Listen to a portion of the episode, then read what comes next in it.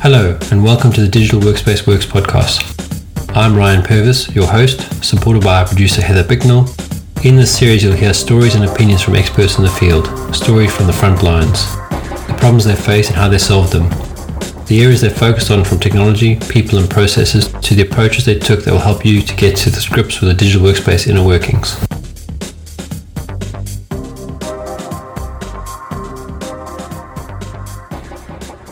Welcome, Kwindla, to the Digital Workspace Works podcast. Do you want to introduce yourself? I'm Kwindla Hultman Kramer. I'm one of the founders of a startup called Daily, and we make video APIs. Uh, we make it really easy to embed uh, real time video communications into any website or app.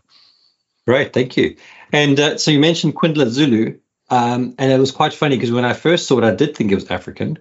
And I thought, well, can't, you know, maybe it's a, a like a, another another European language I hadn't heard before. So, so where did where did that come from? Because it's unusual. My parents are journalists, and since yeah. before I was born, they've done lots of work with colleagues in Africa, and they focused on reporting about Africa for the U.S. audience, especially, but globally.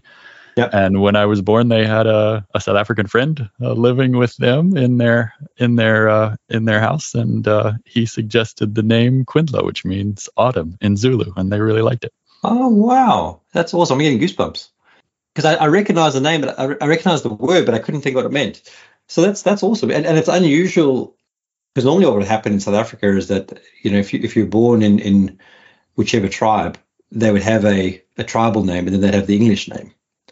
So you'd meet the Precious or the sure, you know, whatever, and then the other name would be like Overking or Thabo or Sipho or, or sure, whatever it is. Sure. And and you'd only find out like uh, you know I was talking to a friend of mine that I've, from school today, and for years I've known him as Malcolm, and he said, well actually you know my real name's Overking, and I was like, but for years I asked you what your real name was, and you always told me it was Malcolm, and he's like, yeah I know, but but you know I'm finally comfortable telling people, so I was like, okay, well it's cool you know, sometimes it's easier. A lot of people call me Kwin because Kwindla shortens to Kwin, and that's sure. really it's really easy to introduce yourself as Kwin. It takes a little more work to introduce yourself with a less common name. Oh yeah, yeah, for sure. So, so we were talking just before we started about your All Africa connection. Um, do you want to maybe tell us a bit about that and, and go from there? Sure. So I, I was at graduate school at the MIT Media Lab in the late 1990s. I was really lucky to to be at the Media Lab in the when the kind of internet and the Internet of Things were getting built out. It was a great opportunity. Uh, but my parents, who had done uh, journalism work for forever and ever, um, were were starting to put their work online and starting to collaborate really closely with colleagues in Africa all over the continent, getting African journalism out to a global audience using mm. the internet and uh, digital content distribution networks. Um, so I took a leave of absence from grad school to help build the tech stack for that effort, which is called All Africa. Uh, and I never ended up going back to grad school. I had a really, really fulfilling experience at All Africa, and then I uh, did a couple of consulting gigs, and then I uh, did a did a startup, and now I'm doing another startup, and you know maybe one day I can go back and get that PhD. Yeah, yeah. I, it's funny. I, I not not your story, but obviously I, I dropped out of university as well for a project, and I went back eight years later. Oh wow! To finish it off, and um, also, when I was studying, there was a there was a rule that if you didn't finish degree in seven years, uh, you had to start it again. Oh wow! Um, all your all your credits expired, and then I dropped out because I was failing, and I was you know the work was more important than the studying. You know, typical thing. I was telling one of my staff today that I actually would go at three o'clock in the morning, open my maths textbook to go write the exam at nine o'clock, and that'd be the first time I'd actually even looked at the work. Um, and she's like, "Wow, you're so clever." I was like, "No, no, you're missing the point. I was working so hard on the project that I didn't care about the studying, and that you know that was the bad thing. But you know, going back and finishing it, um, we at, they changed the law, and you could actually get your credits and any prior learning. So you could actually, your guys are writing theses and basically getting their credits to go and finish their degrees. It was just a way to obviously, you know, let people be recognized for what they've done. So do you think you'll you'll go and do it? I mean, you think maybe when you get that retirement age, you'll go and do it? Be that that that old guy in the back of the class doing the, the last couple credits? It's one of the things on my retirement list. You know, all the projects you save up for that distant future when you're retired. It's a good thing to have. It's a good thing to have. So we were talking about you having your your TV set up and your it was one of your first projects for for Daily. Uh, and maybe start off where the name came from for Daily. Um, sure. Well, we we, you know, knew we wanted to build a video stack uh, because yeah. I'd always been interested in large scale network systems and real time communications, even from from very early on when you could barely do that stuff on the public internet. Yeah. Uh, and in 2000, sort of 14, 15, after I'd finished up a previous startup and was thinking about what I wanted to do next, uh, that I really thought an inflection point was coming where video was going to be everywhere. And yeah. I really enjoy building video tools from an engineering perspective. And and anytime you think some big inflection point is coming, you know that's a fun thing to sort of throw yourself into uh, from multiple perspectives, um, commercial and uh, technical and social. And yeah. uh, so we started building on top of a pretty new standard called WebRTC because we thought WebRTC would be part of what would catalyze, you know, the ability to, you know, as we as as I just did to talk to you, open up a web browser, click on a link, and I'm in a video call. Yeah. Um, so we were one of the first, you know, kind of full WebRTC video stacks, but we were still really early in terms of being able to distribute that stuff to end users. Um, the the imp- implementations in the browsers weren't that stable; they were changing all the time. Uh, everything was new. So we thought, okay, what can we ship? Because I really believe in shipping stuff. Like if you're a startup, you want to ship as much stuff as you can, as quickly as you can to learn from the market. And we thought, well, we could bundle up this WebRTC video and audio communication stack into a little piece of hardware, into a little appliance, and we could uh, we could kind of unlock video and audio in any conference room at a very affordable price. And this was before you could buy hardware from Zoom or from Google Meet doing that so our first product was actually a little plug it plug it into the TV and it just works video conferencing appliance, and we got really good early adoption for that, uh, and we learned a lot about making video work in the real world. No matter what the network quality was, uh, no matter how you know new to this use case users were. So I'm really glad we did it. We ultimately didn't think that the hardware based product was the the path we wanted to take to build a, a venture backed scale business. So we eventually end of life the hardware product and just focused on the video APIs using the same technology stack. Uh, but we definitely went through this, you know, kind of funny route of originally shipping a hardware product before focusing entirely on developer software. How long ago was that? Sorry, I'm trying to place the timeline. That was 2016. Yeah, and I can understand why you're going hardware at that point because there wasn't much. If I think about it, and, and I mean, you know, a lot happened in five years in technology, but there wasn't that much easily access, accessible platforms to use. I mean, iPads had probably just come out two, three years before that. You know, Raspberry Pis and that sort of stuff were pretty, pretty weak when they were coming out. Now they're pretty powerful for what they are. So, you know, your need to build hardware was there. Nowadays, you could probably use anything. That's right. Because um, the software's become, well, that's that's the barrier now. Which is a great. I mean, it's it's a great curve for us. I mean, I, yeah. we were we were a little earlier than we thought we were, as I think you often are in a startup. Um, but we, I think we were directionally right about the curves, and the curves that really mm. mattered for us were power of hardware, as you're talking about. Yeah. So CPUs and GPUs just got faster and faster, and you you can do video on any device now, which is makes video ubiquitous. Yeah. The quality of the network connection, so having you know having pretty good Wi-Fi routers, pretty good last mile internet, really good global internet routing, mm. and even ubiquitous cellular data connections means you can have video anywhere. And then the underlying software, you know, enablers like video uh, APIs built into the web browser, um, like being able to use uh, the same WebRTC stack that Google builds into the web browser in our native mobile SDKs, like all of those sort of core standards pieces are also really important. Yeah, I was actually when you mentioned browsers, I was thinking about that. I was thinking about the the Chrome browser must have come out around then, as as as the quality. You know, not everyone was using it because you still had IE running around, but there was that switch over. I think HTML5 was also just bedding in as well, which also was quite a big jump. The big unlock for us in terms of being able to ship a developer toolkit for video that really had kind of no no constraints on the market was Apple supporting WebRTC in Safari and that uh, happened okay. at the end of 2018. Uh, and Apple, to their credit, supported both desktop and mobile Safari reasonably well then, although not not as well as Chrome. So one of the values we provided, especially then, but even now for developers, is abstracting across the differences between the browser.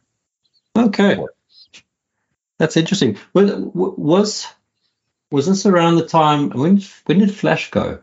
I don't think when Flash left the market. because that was the that was the thing, wasn't Jobs announce the end of Flash? I, it was it was it was before that, but it did take a while to to Yeah. reverberate through the ecosystem. Yeah, because that was always the thing is that you, you you thought you had to use Flash to do video and stuff, and then Silverlight came along, and neither one of those were really good. So you ended up with HTML5, and and obviously the JavaScript stuff started coming through as well. But I think your your point around the internet connectivity was probably the hugest part because yeah, and, and, and you know the US obviously has had the T1s and the T3s and, and the E1 lines, and the rest of the world was still on ADSL. Uh, and then there was that switch to fiber, which you know rapidly progressed a lot of things. And then obviously now we've got 4G and then 5G coming through now. It's it's amazing how it's also inter- interconnected, but you take for granted that you don't even think about it anymore until you don't have it. and things do happen at different paces in different places. I mean, the the rest of the world has has leapfrogged the U.S. in cellular data. I think we're actually catching up now. I think I think cellular data is pretty good in the U.S. now, but definitely for a period there in you know 2015, 16, 17, I think m- many places around the world had much better cellular data than the U.S. did. Yeah, yeah. I, well, I was chatting to to um, the guys from Edify a couple of weeks ago, and they were telling me about the one guy lives in the mountains, and he and he was telling he built a, tool, a hardware component because he was struggling with connectivity.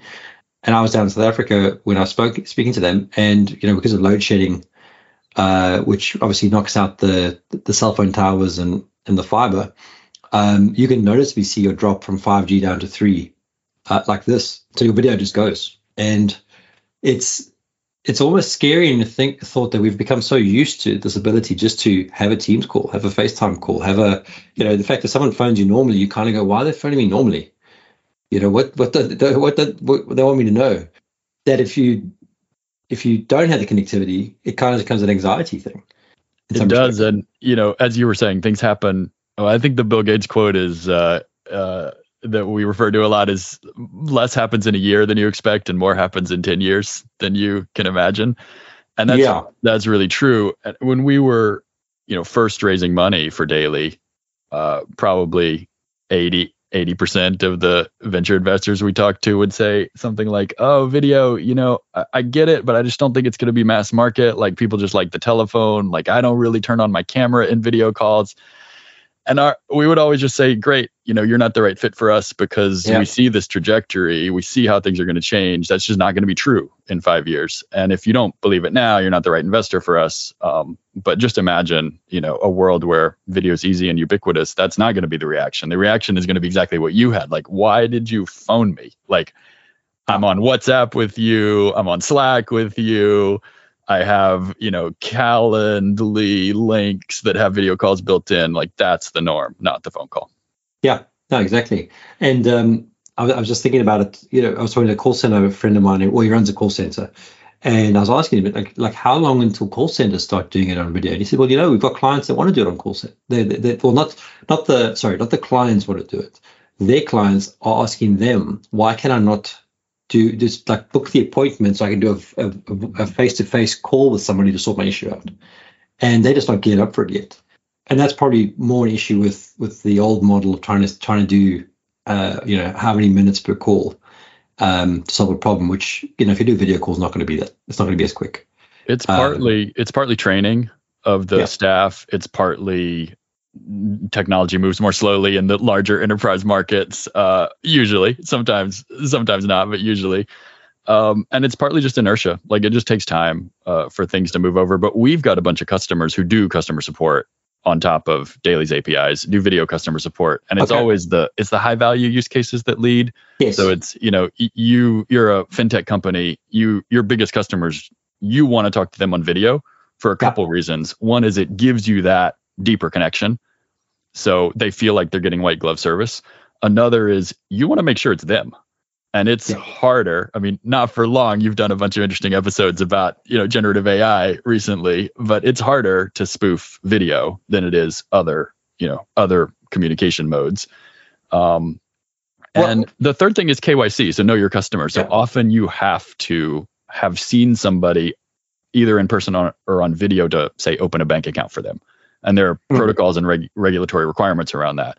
So video leads in the, you know, kind of quote unquote high end use cases. And then as we know, all that stuff kind of becomes an expectation and goes goes mass market.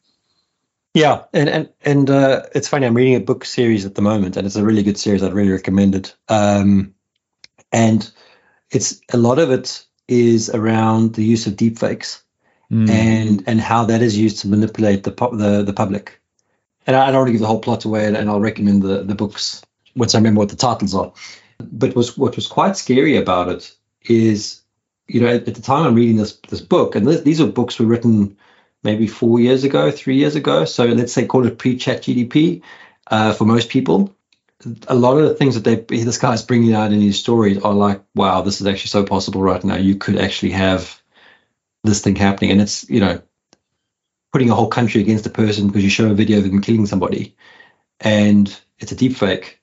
But how do you prove it's a deep fake?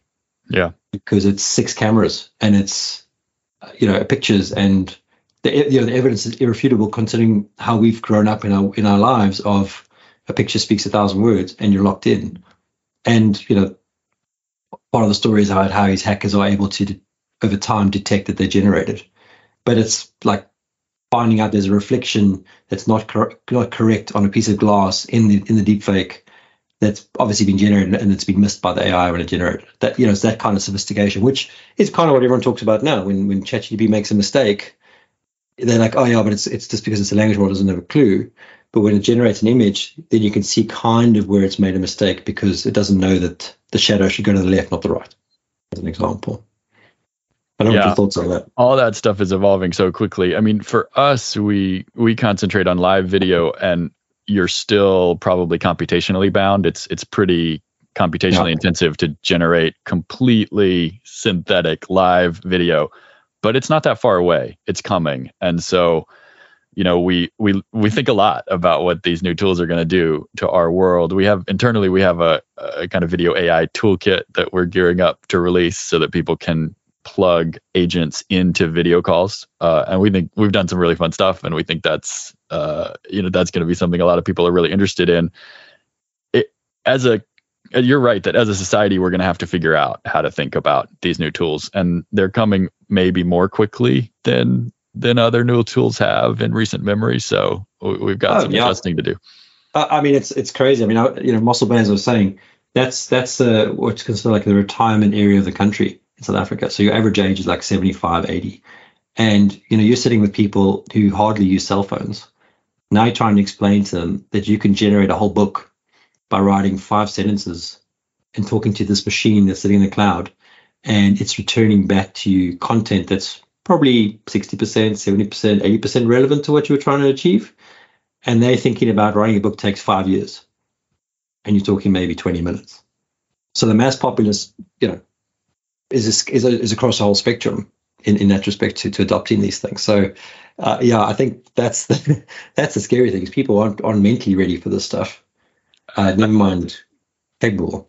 I do think the social use cases are really interesting and are, as always with new technology, are being talked about less than the things that are kind of initially obvious. But we're we're definitely at the faster horses, not cars stage of use cases yeah. for this stuff. Yeah. And like I, there's a uh, one of our investors, Root Ventures, has a portfolio company that's building generative AI assets for video games. Okay. And yeah. I mean, that's just going to be huge. Like, video games are going to be unrecognizable five years from now because they're yeah. just going to be so much more rich and deep from a social perspective. It's the same kind of qualitative shift as single player to multiplayer games. Now we have single player and multiplayer and large scale multiplayer environments where most of the players are not people. And yeah. how that evolves is going to be fascinating and rich and really a like a compelling way to spend our time. And i think that's a good thing and an interesting oh, thing. without a doubt. And i mean you, you were saying the, the sort of you know generating things on the fly at real time. I mean if you look at the ability to have an avatar that's your face in your call uh, I don't, there's a very good book uh, it's called shift i think written by a, a, a woman professor here at uh, um, I think what her name is now, Liz someone, uh, and and she starts the book perfectly where she says you wake up in the morning for your call and you're in your pajamas and instead of getting dressed and having a shower you just go into your call and your avatar is in the right the right uh, clothing and you do your call for 20 minutes and you go brush your teeth and you have your coffee and you start your day feasibly that's possible now. Uh, you know, and, and as an answer your question around if if you're going to video, what are your feelings on the on the sort of multiverse AR VR world? Do you think that's going to now become the next step, or do you think that's kind of only for certain use cases, certain situations? So I think as technology improves, augmented reality has all kinds of applications and mm. you know if if we all could wear glasses with augmented reality built in all the time we absolutely would it's it's just the next evolution of the smartphone i'm more skeptical that vr is where we want to spend most of our time for the foreseeable future because i think the technology hurdles for making vr comfortable and immersive at the same time are large it's great mm. for games I personally haven't seen a workspace implementation in VR that I think is great. But I also might be like those venture investors I was talking about who didn't like to turn the cameras on during video calls. And I always try to like hold that possibility very clearly in my mind that maybe I'm just not catching up or yep. keeping up. Yep. But I do think that, you know, so we were talking a little bit just before uh, we started recording that like I do all my not all, but most of my video calls, like sitting on a couch looking at a really big TV. Yeah. Because to me, that's the right combination of good ergonomics, uh, good engagement, and immersion. Plus, I can work on my laptop sitting on my lap on the couch while I'm like fully present as well with the big yeah. TV screen that's 10 feet away and I don't have you know meeting fatigue because you know my eyes are focusing at a, like a natural focus distance, not looking at a little screen, and so there's all these factors that just make that the right thing. So I personally feel like I have a pretty high bar for VR glasses to be better than that for the kind of work I do. Yeah. But things will change over time. I mean, the VR glasses are going to get better, and there's going to be a co-evolution with the hardware technology of the workspace environments. And yeah. I you know, I'm I'm an engineer by training. I can certainly imagine a completely immersive coding environment that's only possible with VR glasses.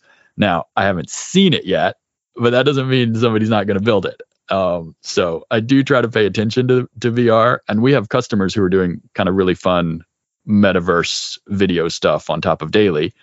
Mm. They use they use our APIs for all the video and a lot of the networking and messaging, and then they use you know the the 3D environment to build their their world that's you know that's that's created that's not just the video components.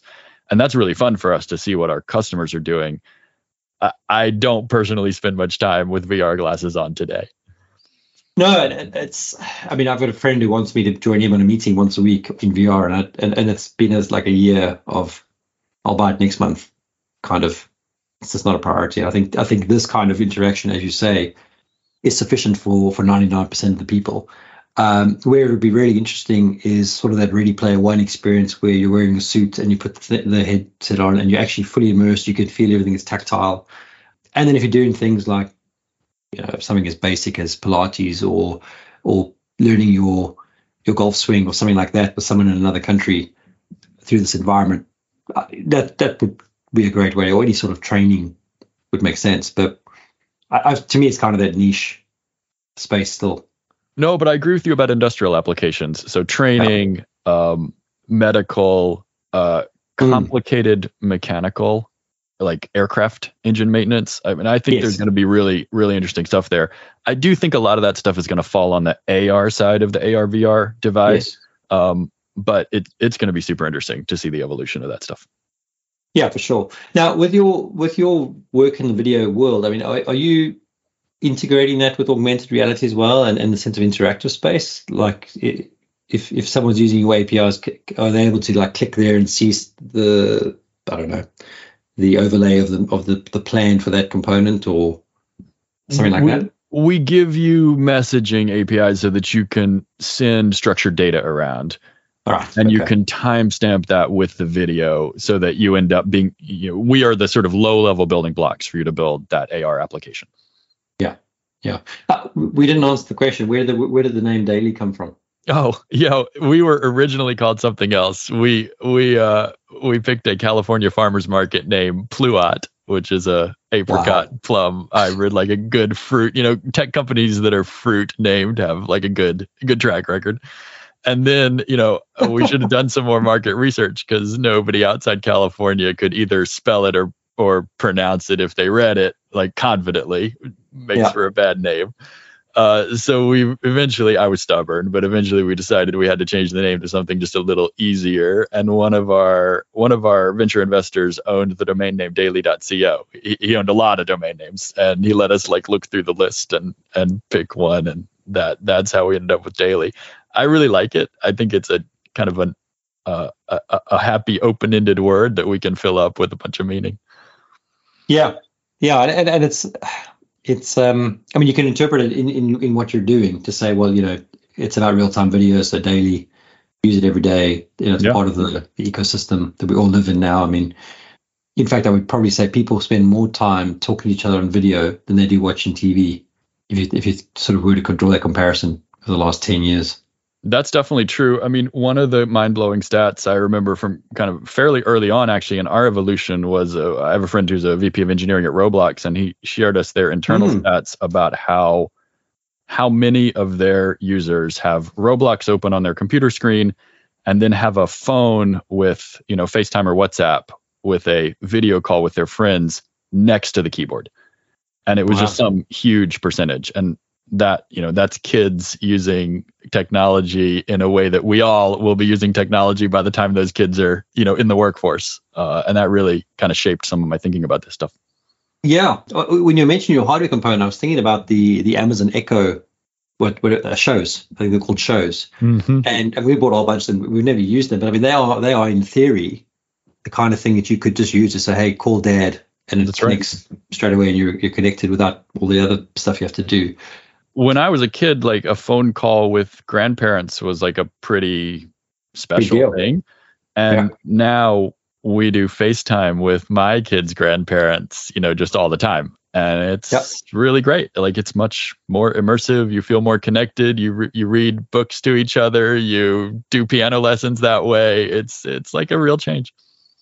Yeah, no, I- it, like I said, it's scary to lose it. Now you said twelve time zones. That's where you you got people all over the world. How does how did that happen? Is that always by design? you know, we really leaned into being all remote from pretty early on. Uh, Yeah. One one thing we thought was that we have really specialized engineering work we do. Like we have a lot of low level networking and video codec type work, and it's great to be able to hire people no matter where they are in the world and work with Mhm. people no matter where the, where they are in the world. Now the the trade off there is that you have to deal with time zones. Um, there's a little bit of a filter for people who are happy working you know from home or remotely not Yeah. everybody you know some people really want to come work in an office and i totally understand that so you just have to find the right fit but you know we we hire mostly engineers and mostly really experienced people and being able to hire people who don't have to be close enough to drive into an office every day is such a huge uh, such a huge advantage i also like personally working with people from all over the world i think you get like such a great flexibility of perspectives uh, in Yeah. your in your Yeah. world every day. And you know, tech in San Francisco is like I live in San Francisco uh, because it's kind of the global capital of of of technology, um, and that's I think an advantage for a company to have some people here. But you know, tech in San Francisco is not known for being the most diverse in terms of perspectives, uh, and so balancing that out with a global team, I think works really well. No, I think you're 100% right. Um, you know, we've spent in the last two years probably 20 months back in South Africa. Mm. And when you see what people, the problems they have to solve versus living in the UK, which is obviously a different environment completely, and the mindset shifts and, and that diversity, I mean, you know, forget about, you know, the usual things people say like race and, and, and gender and, and all that kind of stuff.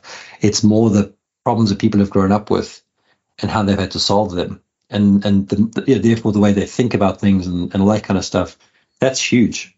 And and i think you've probably solved problems you didn't even realize that were problems because you've had diversity like that. Whereas if you'd been a normal company you probably would have had problems that you would have struggled with if that makes sense. I mean, if you want to serve a global population of customers, you need Yeah. to have that global perspective. I mean, the one of the examples that is top of mind for us all the time, just because we support a lot of platforms, is so much pull for our Flutter SDK from India. And if we okay you yeah know, if we were only in you know the United States, I think the the interest in Flutter would be you know much much lower. We would be less. It would take us a yeah. lot longer to figure sure. out that you know we got to have first class Flutter support. No, hundred um, percent. And and I mean, I tried to learn how to to write stuff in Flutter, and it, it was quite a quite a stretch. Um, it's different. It's interesting. It, yeah, it, it, exactly. It's interesting. It's it's a different way of working. And, and, when I was looking for resources, I only got resources out of India that knew it. Everyone else kind of gone down the other route, which was um, before Microsoft bought it, uh, Xamarin. Mm, um, yeah, which, yeah, yeah. Which is now uh, Maui, I think. And and yeah, you know that's a much more comfortable place to be with Maui versus Flutter. But if you're looking to build product and a new one as a startup, you're going to go where you need the, the sort of cheaper resources. You're, you're not going to find many people that do uh, Maui for cheap. So yeah, I can understand that, and, and, that was kind of my point about the diversity thing. But but you picked up on that. Um, so with you working in multiple time zones and having this diversity, how have you managed to ship all the time? Is it is it background automation? Is there a lot of communication? I mean, what's the sort of working patterns of the the people? I think we have a pretty good set of communications heartbeats at the company.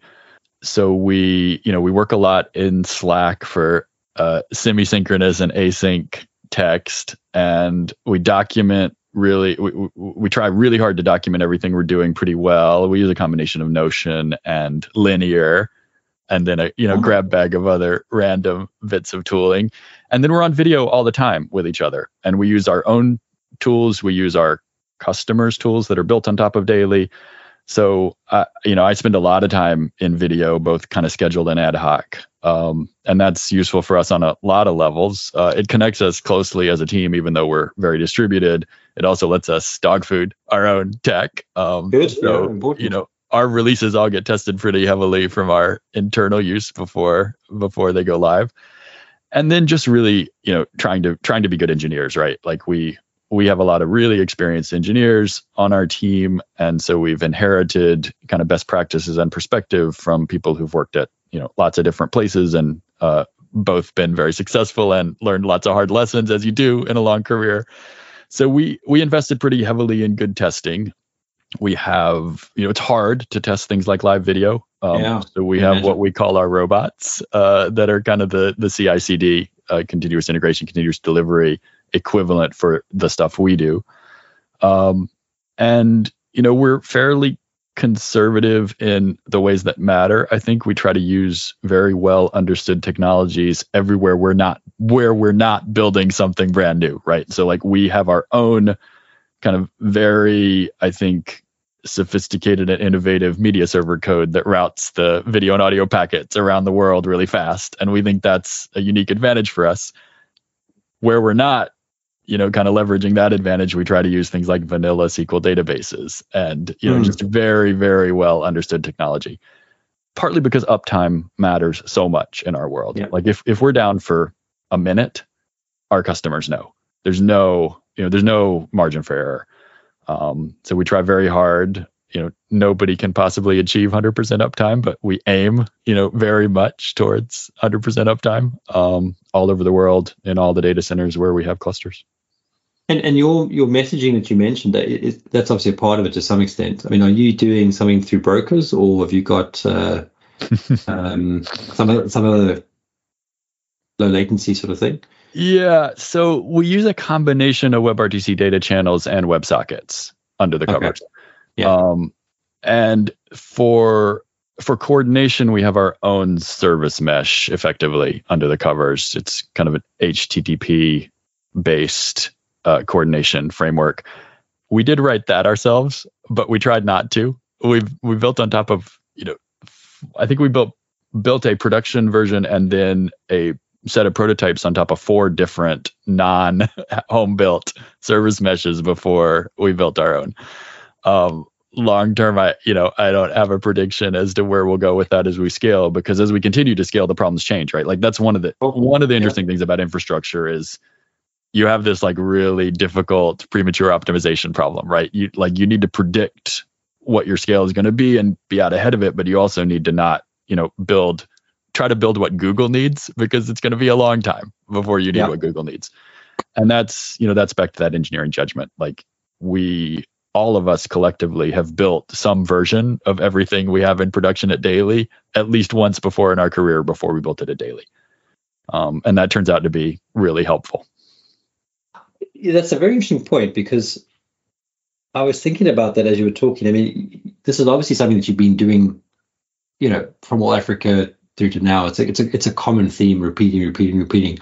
And I would I would assume that the technology things we talked about at the different speeds that they move have helped you to refine and improve on the on the idea and kind of given you almost a navigation on where to go next. I mean, do you feel like you could just do this until you die in the sense of the next however many decades you got left? Because it would just keep you know the technology keep keep improving, so you'll just have new things to incorporate and think about and design and. Or, yeah, or it stays interesting to me, and yeah you know, I have friends who have kind of moved to the hot new thing each time there's a hot new thing. Yeah. So, you know, I I'm old enough to remember as you were saying when like uh you know javascript based applications became possible and then you know social mobile local was the hot thing and then there was a machine learning thing and then there was you know web 3 and now there's ai and i think all those things are super interesting too but my just the way I'm wired, I'm more sort of layering them into the the the kind of real time networking and real time communication stuff that stays interesting to me. And I think everybody's different, and that's one of the things mm. I think mm. you learn managing people over time. You know, I very early in my career, like it was really hard for me whenever anybody wanted to leave a team I was on, and mm. I had mm. trouble being empathetic. Like I I think you know what we're doing is really interesting. Like why do you want to go do the next thing? And over time i learned that that's actually okay and healthy right? Like people people will move on from jobs. They'll find new challenges. Sometimes they need new challenges and that is totally okay. And it's your yeah. job if you hire people if you manage people it's your job to be as supportive as you can on the way in to your team and on the way out of your team. And yeah. careers are long. People need different things at different points in their careers and that's a good thing not a bad thing yeah, yeah, you're hundred percent right. And and I was the same as you, to be honest. Um, you know, when people used to leave my team, they'd be like, "What's wrong with you guys? We're doing like this awesome stuff," and they'd be like, "Yeah, but uh, you know, too too many hours, or it's not the right thing, or whatever it is." And you know, over time, you, you do get used to it, and you actually you almost want to push people along to to do their own thing and find that that thing that makes them happy, because it's you know makes in the end it's the right thing for them, but it also it's a maturity thing for yourself if you totally. I mean i think as a general life rule i think that if you're not getting more empathetic as you grow older you're doing it wrong. Exactly exactly. Um, but now you're talking about something and i remember when i looked at, looked up your profile there was something about you should find a job that your job is to fire yourself. Oh um, yeah, I've been making some like so I you know I get a lot out of conversations with other startup founders, yeah. and you know, I try to block out time, even though life is crazy and it's hard to find time to, you know, have breakfast or lunch or coffee with like a friend or an acquaintance who's doing startup stuff, you know, kind of same stage we are oh, a couple times a month. Sometimes I fail at doing that, but when I succeed, I always feel like that's time really well spent because you just talk about kind of the the challenges you have trying to grow a company. And you know, I'm on social media, but I historically don't do a lot of social media posting. But I thought, you know, these this principle that these kind of conversations are valuable. I'm just kind of curious how it translates to social media. So I've been doing these kind of asynchronous founder coffee chats, which are really just monologues, right? But they're they're an attempt to sort of figure out how this thing might might work in in the in the TikTok world, for lack of a better term. And yeah. that that was a recent post that you're talking about that I, I was having a conversation with a friend and we were talking about how if you're lucky enough that your company is growing then your job is to fire yourself from whatever you're doing now as soon as you can because somebody else can probably do do it better than you can. Hmm. and you probably have a new challenge which you probably can't easily hand over to somebody else. So the the positive side of that is there's always something new and interesting to, to, to learn the negative thing potentially is like I really like writing code, for example. Like I, you know, it's one of the things that makes me happy in a startup environment is that there's a lot of engineering to do. Well, I don't get to do production engineering anymore because I shouldn't be in the loop for anything we ship, you know, on a deadline. And so that's a little bit bittersweet, right? I like I I had to you know, and you have to consciously fire yourself. I think you can't just kind of try to have a foot in both worlds, not very, very long. So that the framing for me is like you have to like look for the places where you have to, you know, remove yourself so that you're not a bottleneck as your company continues to grow. And the like this the the the title of the social media post you know the clickbait title is your job is to fire yourself. No, and i think it's 100% right. Um, i i uh, i used to say you need no one's no one's um everyone's expendable um was and and i used to get lots of trouble for saying that and I and I used to, you know, the logic was always that what you're saying is that that it's not about so much that you should be comfortable in the role and, and therefore it's your role forever. It's more a case of you need to realize that you've got to you, there'll always be someone better than you at that at that thing. So you should be looking at it objectively and saying, well, actually, I'm probably not the best person for this job. Let's hire someone else and let me go do something else. 100% to what you're saying. And um, you know, I'm building something on this at the moment, and it's it's one of the first decisions I made was to say I'm not going to be the product owner of this thing. I, I, need to hire someone to do it because I know if it sits with me, it'll take five years to get built because it won't be front and center all the time. And we've made great progress because of that. And you know, as I keep looking at things that I'm doing, it's exactly that. Like, what what do I need to give up to to bring in? Um, and I and I like the monologues. Uh, I'll be honest, I haven't watched all of them, but uh, I think I think it's important for you for people like yourself to share it for people that are you know, trying to figure this stuff out and they're not sure who to ask. Um, because that's the hardest thing is who do you ask? Who do you talk to about this stuff sometimes?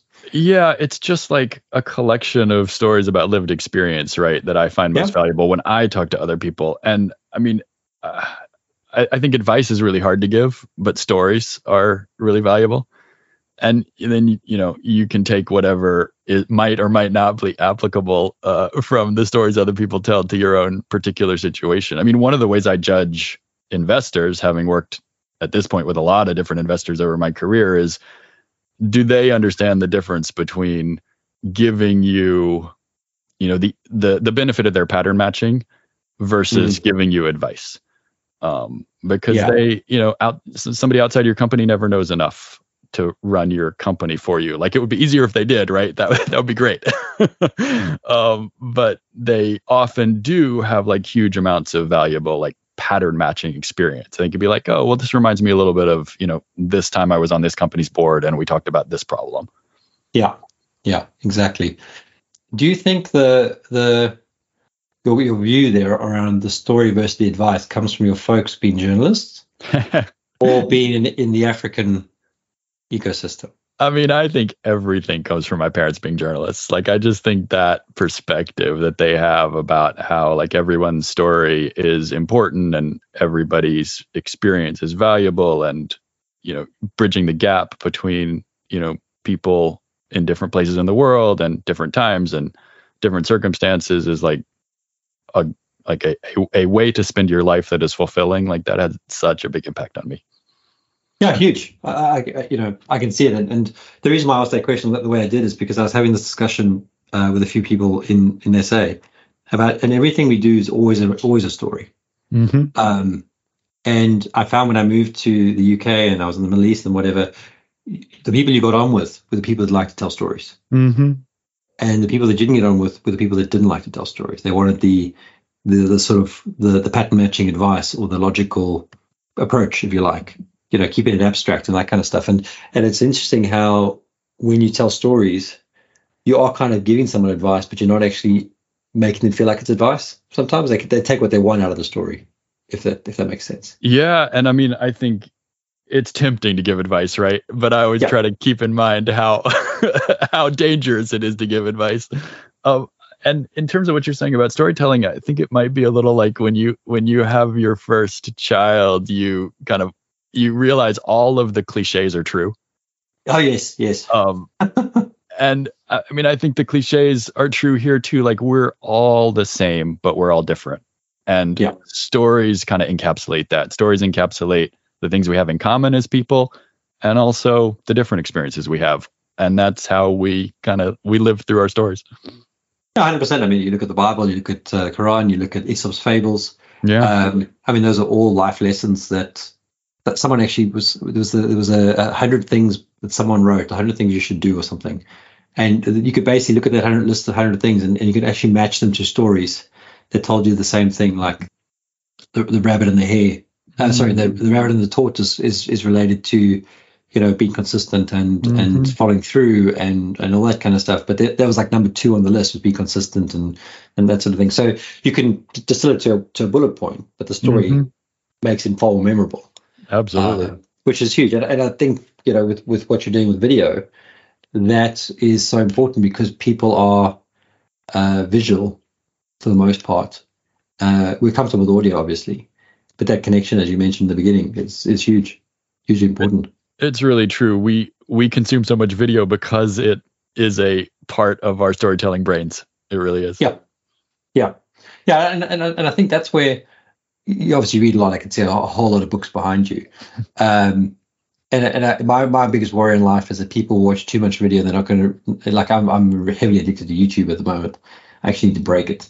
Um, but it's because I'm getting a lot of information very quickly. But I can go read the book that I'm that I'm reading at the same time, you know, and find the information and, and sort of reinforce it.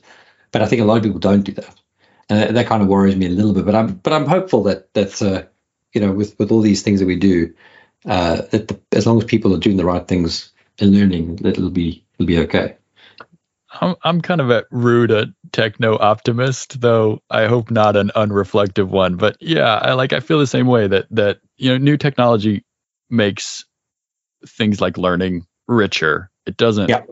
it doesn't push out you know the old stuff. Like wh- what's the definition of technology is something that was invented after you were born or whatever.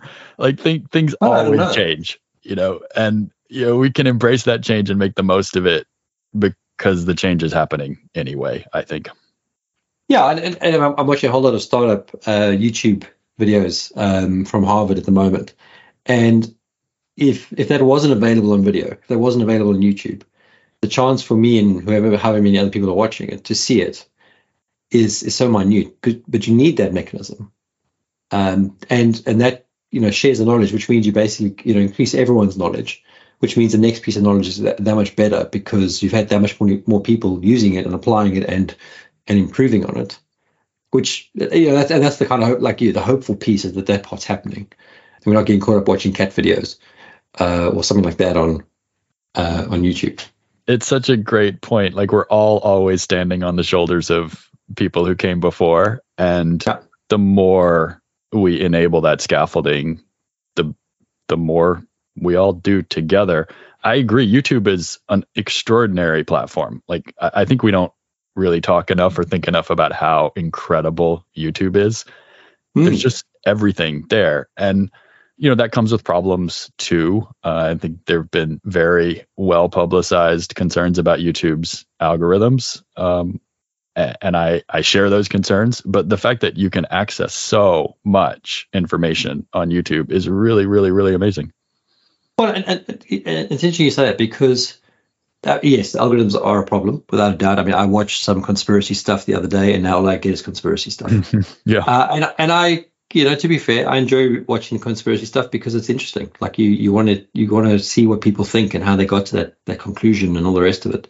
But you got to be, you know, objective. But but the interesting thing for me is if I go back to my sort of example of the the older folk that I was spending the last couple of months with, those that were still in touch with with the technology that were referring to YouTube mm-hmm. as their bridge, and those that were not in touch couldn't even couldn't even get onto YouTube. interesting. And I, and I think how hard it is to get onto YouTube. Like how hard is it really to get onto YouTube? Mm-hmm. And and that was like the oh cow, you know how how how did that happen? Like how did the, how did that divide start? Because it's just a website in the end, but just this concept couldn't get to it. So, and you're right, the, the technology and how it's delivered, it's it's fascinating. Uh, I wish they would actually tell us how it all worked. yeah. Um, great. Uh, probably a good start to sort of point people in the right direction to get in contact with you, or is there something you want them to have a look at, demo, or, or something like that that uh, might explain what you guys offer?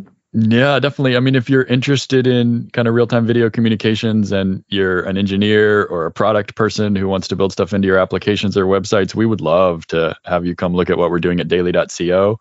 We have a forum. You can ask questions. Like we're happy to be helpful. You don't just have to be a customer, as as I think you can tell. We love talking about this stuff. Sure, yeah. Um, so come uh, come find us well, at daily.co. Great. This has been a fantastic chat. I've, I've really appreciated your time and some interesting stuff we've covered. So thank you. Thank you. I'm a big fan. It's fun to get to talk to you. Great stuff. Thanks. Good luck. Thank you for listening to today's episode. Heather Bicknell is our producer and editor. Thank you, Heather, for your hard work on this episode. Please subscribe to the series and rate us on iTunes or the Google Play Store. Follow us on Twitter at the DWW Podcast. The show notes and transcripts will be available on the website www.digitalworkspace.works. Please also visit our website www.digitalworkspace.works and subscribe to our newsletter. And lastly, if you found this episode useful, please share with your friends or colleagues.